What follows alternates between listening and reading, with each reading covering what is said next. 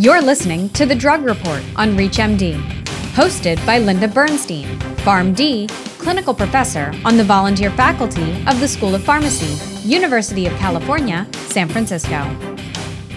Welcome to The Drug Report. I'm Dr. Linda Bernstein. Today, I will provide you with highlights of the findings of the 2018 Survey of Drug Information Centers in the United States, as described in the American Journal of Health Systems Pharmacists, January 1, 2020 issue. Let's start with a little history. Since the mid 1970s, Jack Rosenberg and Tina Koumis and colleagues of the International Drug Information Center of the Arnold and Marie Schwartz College of Pharmacy and Health Sciences, Long Island University, have studied the status, mission, and scope of non industry based drug information center services. The most extensive of these surveys was published in 2003, with an update in 2005 revealing 89 active centers. This number represented a significant drop from 127 centers that existed in 1986. A 2008 follow up survey found that over the preceding five years, 14 centers had ceased operations.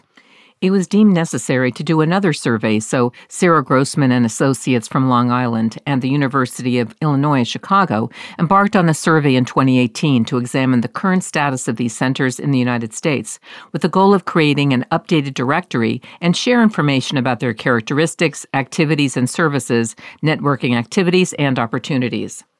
The key points of the survey are as follows.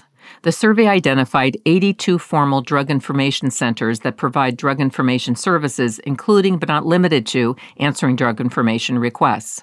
A variety of services are provided by the centers to their clients, but almost all precept pharmacy students, whether or not the centers are university or medical center based.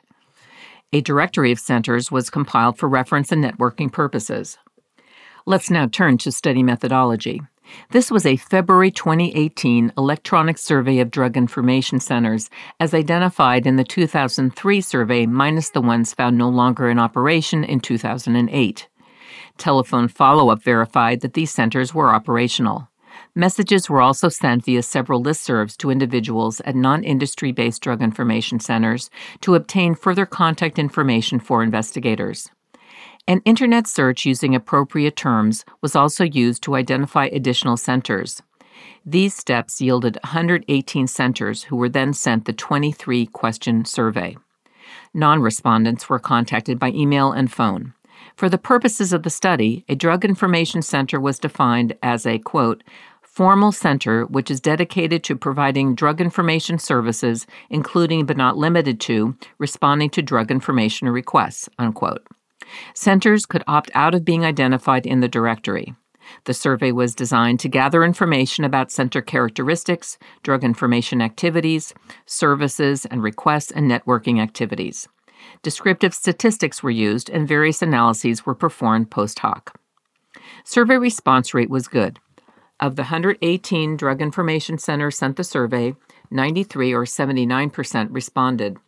82 indicated that they met the pre specified definition of a drug information center. Most of the centers had been in operation for more than 20 years.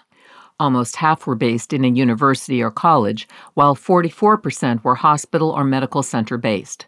The remainder were both university and medical center based, associated with the federal government, a hospice pharmacy benefits manager, managed healthcare organization, insurance company, or physician practice.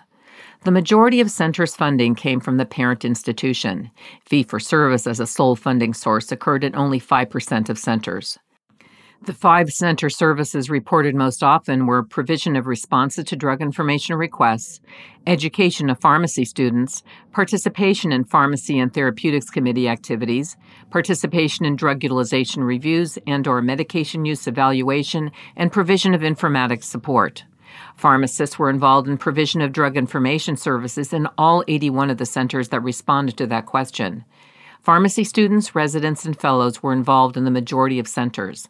30% indicated they offered a drug information residency or fellowship. A small percentage of centers had non pharmacists on staff, including nurses and physicians. What was the nature of the drug information requests? All centers received drug information requests from healthcare professionals, while only 41% accepted questions from consumers. Two thirds of centers reported receiving an average of 50 requests or less per month.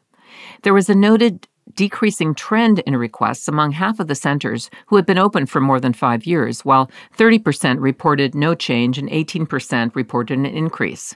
There was no correlation between the change in the number of requests received over five years and efforts to expand or broaden drug information services activities.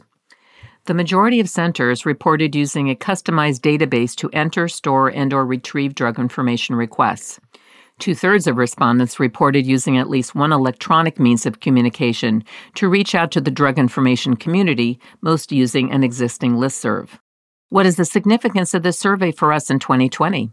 This was the first comprehensive survey of drug information centers in the U.S. since 2003, with 82 centers identified, not much different than the 89 identified in 2008. That said, the definition of what a drug information center is differs in this and past surveys, so a direct comparison cannot be made. The definition of a center used in the survey was expanded to include non drug information request services as well, and those who take requests from non healthcare professionals as well as healthcare professionals. 90% of their activities surround responding to drug information requests.